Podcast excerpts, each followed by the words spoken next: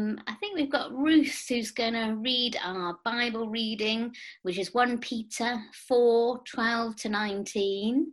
Uh, lovely, got that on the slide. Is Ruth there, Joe? Yeah, lovely. Thank you, Ruth. Beloved, do not be surprised at the fiery trial when it comes upon you to test you, as though something strange were happening to you. But rejoice in so far as you share Christ's sufferings that you may also rejoice and be glad when his glory is revealed. If you are insulted for the name of Christ, you are blessed, because the Spirit of glory and of God rests upon you. But let none of you suffer as a murderer or a thief or an evildoer or as a meddler. Yet if anyone suffers as a Christian, let him not be ashamed, but let him glorify God in that name. For it is time for judgment to begin at the household of God. And if it begins with us, what will be the outcome for those who do not obey the gospel of God? And if the righteous is scarcely saved, what will become of the ungodly and the sinner? Therefore, let those who suffer according to God's will entrust their souls to the faithful Creator while doing good. Thank you, Ruth. Let's just pray for John. Lord, thank you for John. Thank you for the gifts that you've given him. I pray that you would just really instill in him your spirit. Your spirit would speak and we would have ears um, to hear what you're saying to us today. Lord, bless him as he speaks. In your name, amen.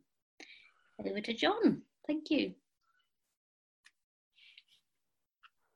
Okay, uh, good morning, everybody. Uh, can I just do a quick sound check? Can someone give me a thumbs up that they can hear me? Right, excellent. And I can my wardrobe a little better then. Um, good morning. Uh, it's kind of, it is still kind of weird to me that we that you know, we meet in this way, um, and it is as, as someone who who preaches quite quite sort of limiting to sort of see you in this 21st century gallery of uh, living rooms. But um, but welcome to my office. Um, people often comment when they come on to video meetings with me, oh, look how many books you've got behind you. You must be a really clever man. Um, I must point out they are, in fact, DVDs, and I'm not a really clever man. I just watch an awful lot of films.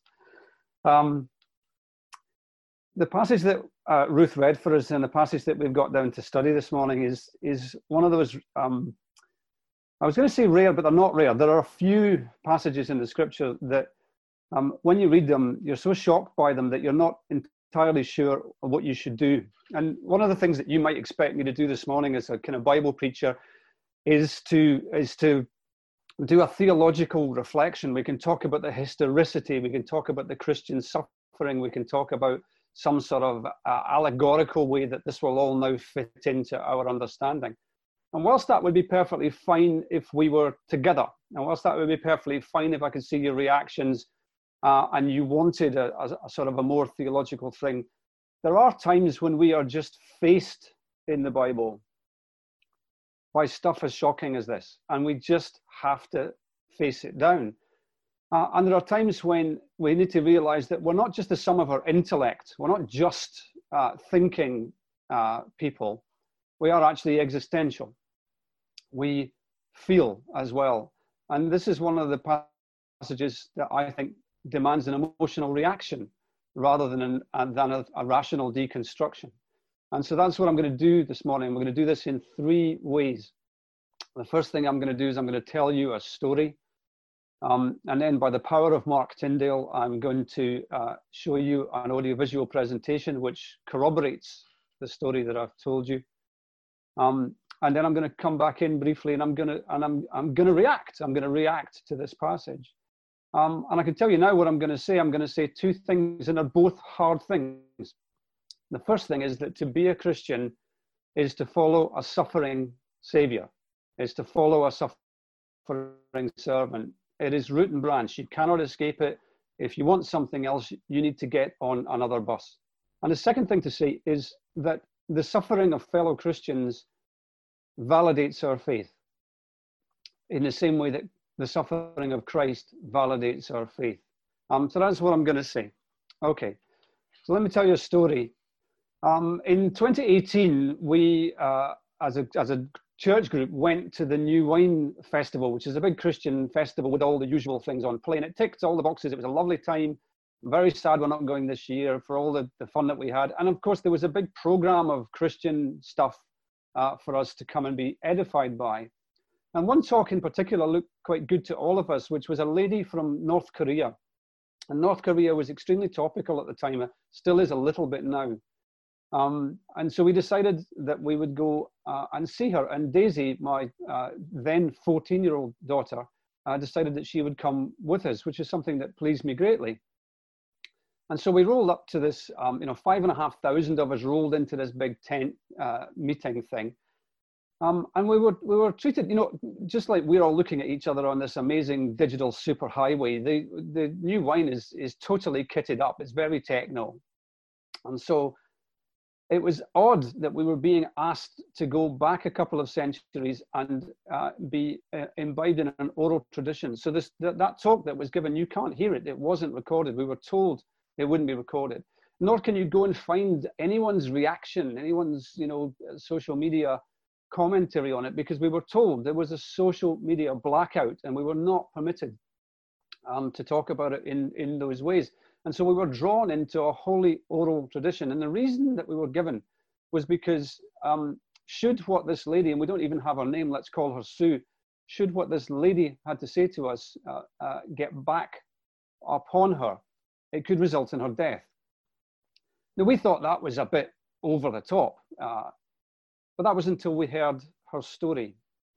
Uh, and when we heard her story, we knew that it was no longer over the top at all. In fact, she told us a story that contains suffering that was of biblical proportion.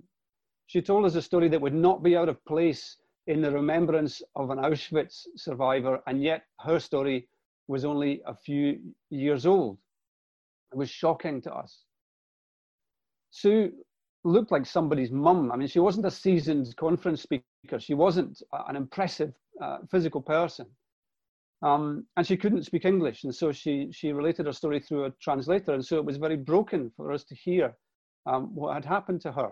She tells uh, a story of a perfectly ordinary uh, couple and their daughter living under the regime in North Korea who one day made a decision and that decision, in our language, was to follow Jesus Christ as Savior. Now, that decision is, is quite a luxurious one for us. We can make it quite happily. But of course, as you may know, in North Korea, um, it is illegal to hold that point of view. Um, if a family is discovered to have a Bible, the whole family is taken into prison. And if a person is discovered to have that faith, then they, then they, uh, then they are arrested. And in the course of time, although they did their best to keep it a secret, um, the faith of Sue and her husband was discovered. They were summarily arrested and they were put into um, a correction facility, which, if we give it its proper name, was a concentration camp. And in that camp, Sue told us a story that was so harrowing in the hearing, God forbid what it must have been like in the experience. And the difficulty was she didn't tell us a story of great salvation at all. She told us a story of years of relentless suffering. Her husband did not survive the experience, and she barely did herself. She was malnourished, she was maltreated, she was tortured, she was close to death at one point, and was even praying for death at one point. And couple, I want to reflect on a couple of things about that story in terms of how it touched me.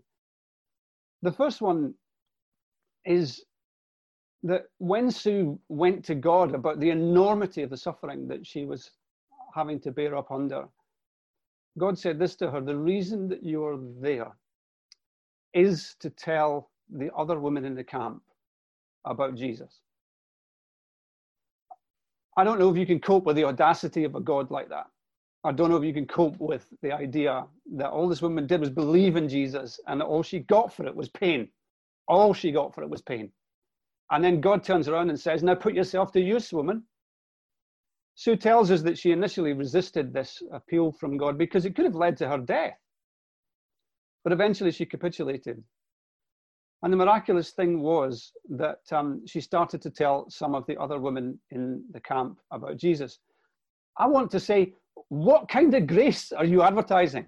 what kind of grace is being taken to a concentration camp, maltreated, abused, tortured, incarcerated. What kind of advert is that for a faith prospect that you want to give to someone and say, no, no, it's really good, have this.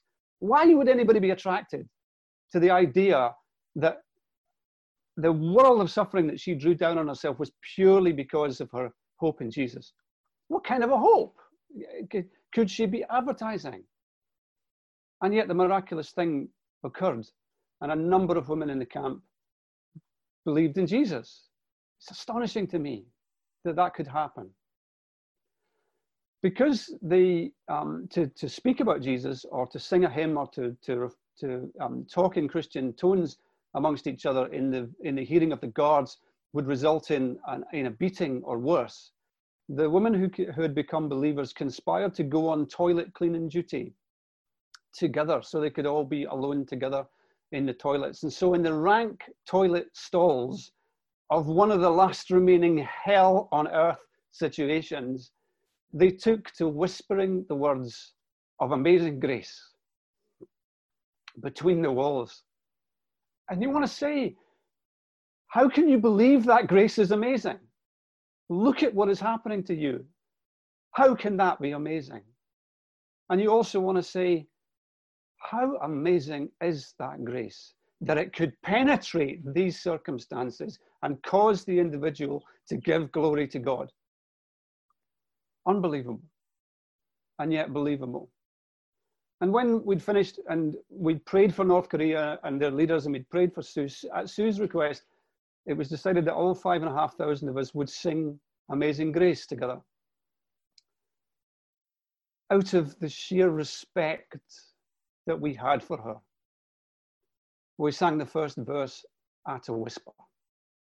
And then we pulled the roof off the place like we knew we could. And five and a half thousand fractured souls gave praise to their Maker because of what they had heard. And the moment was very sacred for me. And it wasn't sacred for any of the reasons that you might assume. It was sacred because for the first time in my life, standing next to me was my 14 year old daughter, and I could hear her singing a hymn to our God, and I could hear her mean it. I do have no idea why Sue's suffering was so sacramental to us. I have no idea why, on that moment, on the hearing of it, it drew out a desire for the divine in my daughter, but I know that it did. There is something sacramental in suffering, and that is what Peter is trying to get at in this passage. We cannot understand it. It is not a, it's not a philosophical deconstruction that we need here. We cannot understand it. We can only appreciate it. To hear Sue's story added value to the faith that I hold. So what we're going to do now is I'm um, going to switch modes. Uh, Mark's going to show you a, a, a PowerPoint thing that's going to roll through. What I want you to do is just meditate on what it is. It talks about suffering, not just of Christians, because Christians are not the only people who suffer. Um, and all of the stuff that you see here has got, got um, good references, and I can give them to you if you want them. And so I just want us to spend a little bit of time um, just meditating on this idea and then I'm and then I'm going to come back. Just a small technical point. If you're the you're like me and you have the little bar of people down the right hand side of the screen, if you minimize that, you'll be able to read all the words. Okay, Mark, thanks.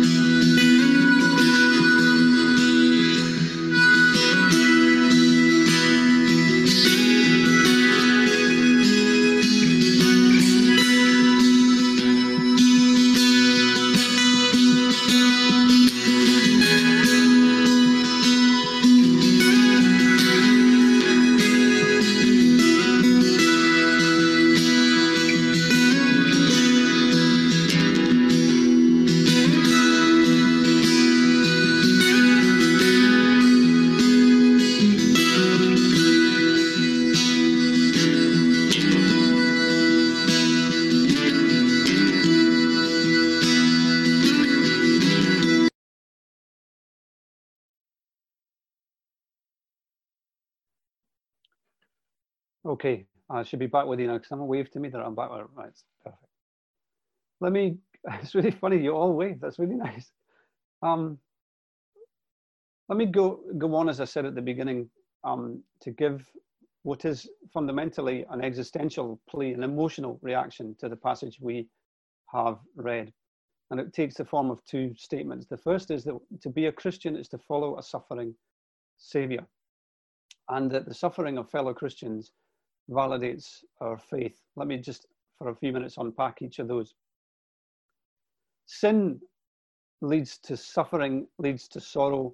It is indicative of what it is to be human, and we are none of us non innocent in that. This is the root and branch of the Christian faith. If you don't believe that, you need to get on another bus. God's conclusion, God's solution, God's desire for dealing with that was that a, a, man would come, and the man is called the man of sorrows, someone who is acquainted with suffering, someone who is familiar with grief, someone who will be despised and rejected. Those who know their Bibles will know that I'm quoting a very famous servant song in Isaiah 53, and there are various other places in Isaiah where this person is promised, this person who, who will come uh, and who will suffer. Now, Isaiah 53 is way too long for me to read for you, but let me give you just a couple of um, highlights um, in the later parts of it. Yet it was the Lord's will to crush him and to cause him to suffer, because he poured out his life unto death. After the suffering of his soul, he will see the light of life. He was numbered with the transgressors, for he bore the sin of many and made intercession for their transgression. This person was promised, and we understand that that comes in the life and person of Jesus Christ. And so Jesus knew about this. He was cognizant of this um, end for himself, and he spoke about it frequently. But one of the most passionate places where he spoke about the, his accepting the mantle of a suffering servant was when he actually died. Because what he did when he died, it's well recorded, is that he quoted another a song this time, another prophetic piece of the scripture. Um, he quoted it. Everybody's very familiar with. He's only recorded as having uttered the first line of the song. Um, so everybody's familiar with it. It goes, "My God, my God, why have you forsaken me?" People are less familiar with the rest of it, but it is actually available in the scriptures. And so again, it's very long, so I'm not going to read it all. What I'm going to do is I'm just going to choose a few choice pieces from it, from something that was written hundreds of years before Jesus walked the earth See if you find the imagery familiar. My God, my God, why have you forsaken me? Why are you so far from saving me, so far from my cries of anguish? My God, I cry out to you by day, but you do not answer. By night, but I find no rest. I am a worm, not a man, scorned by everyone, despised by the people. All who see me mock me. They hurl insults, shaking their heads. He trusts in the Lord, they say. Let the Lord rescue him. I am poured out like water. All of my bones are out of joint. My heart has turned to wax. It has melted within me. You, you, you lay me in the dust of death. Dogs surround me, and a pack of villains encircles me, and they pierce my hands and my feet. All my all my bones are on display, and people stare and gloat over me, and they divide my clothes amongst them and cast lots for my garment. But you, Lord, do not be far from me. You are my strength. Come quickly to help me. Deliver me. And he was not delivered. He was not he was left in that death. He was left in that despair. He reeked of it. He died of it. He was gone in it. It did not come. Salvation did not come. This is the beating heart of Christianity. This is who we follow. I don't understand it. I can't always comprehend it, but I know that hearing of suffering like that tells me about my worth and it adds value to the faith that I have. The suffering of fellow Christians adds value to our faith. I don't fully comprehend the matter, and yet it is true. Peter, who wrote the passage that we're reading, yeah, okay, he was living in a time when Christians were persecuted. Yeah, okay, he, he was familiar with imprisonments and beatings himself. Yeah, okay, things were tough for Christians back then, but he was writing to us and he was saying, But rejoice in as much as you participate in the sufferings of Christ, so that you may be overjoyed when his glory is revealed. So, those who suffer according to God's will, according to God's will, those who suffer, should commit themselves to their faithful Creator and continue to do good. I don't understand why Sue had to go through what she had to go through. I don't understand why tens of thousands of Sue's country folk are still going through it. I don't understand why hundreds of thousands of Christians have gone before us and suffered in this way. And all I can do, all I can do is react to it. And when I react to it, the thing that makes me realize is that I will loiter at the door of heaven. I will be a loiterer there because I will be forced to say no after you. No after you. No, please, after you. Sue and her friends deserve to go all the way to the throne where the blood of the martyrs cries out because they mixed their blood with the blood of the martyrs. They suffered as the martyrs did. I will be happy with a seat with a restricted view at the back. We don't have to understand why the suffering of others validates our faith. It's not that they paid a great cost for their faith, they didn't. They didn't pay any more than we did. It is that they considered it so value, so valuable that they paid an enormous cost. They paid everything not to give it up. And that's staggering to me in Solihull. That's staggering to me. And it adds value to the faith that I profess. I don't understand it, I don't comprehend it, I just react to it, and I know that that is what it does. Jesus, when he was on his way to the suffering that that psalm speaks about, the Bible tells us, set his face for Jerusalem. He intended to go through with it. He knew what was going to happen. He intended to go through with it. And he calls us in the Great Command to lay down our lives for each other unto death, just as he was showing us what has happened. He intended it to be a mandate for us that we are all called to set our face for Jerusalem. I don't expect to suffer for the name of Christ in Solihull today. I don't think that's going to happen to any of us. I do expect to suffer. I think we all do. Any of, any of us who live long enough know that into every life rain will fall and suffering will come. And what this exhortation says is that you must know Christ in that suffering, and that is very hard. For the joy set before him, he endured the cross. The joy set before him was you, that you would be saved, was Sue, that she would be saved was anybody else that will be saved. That was the joy that was set before him. So when we suffer as Christians, we don't suffer like other people do. We suffer anticipating some kind of joy in it, which is a ridiculous idea, but it's there because you will know him, you will follow him, you will encounter him, you will endure with him in your suffering. And knowing Christ and having the joy set before you of a faith that transcends this life is a better kind of suffering. And I do not understand it. I do not comprehend it. But it is part of the beating heart of Christianity that we accept these things. To be a Christian is to follow a suffering servant, a suffering Savior. The suffering of other Christians improves and validates our understanding of the worth of our faith. And we're all called in our own ways to set our faces for Jerusalem. I wish it was a tad more cheerful to tell you all that. But it's right here. It's right here. You can't just intellectualize away what you are being told and have a mature faith. Sometimes you just have to react. Amen.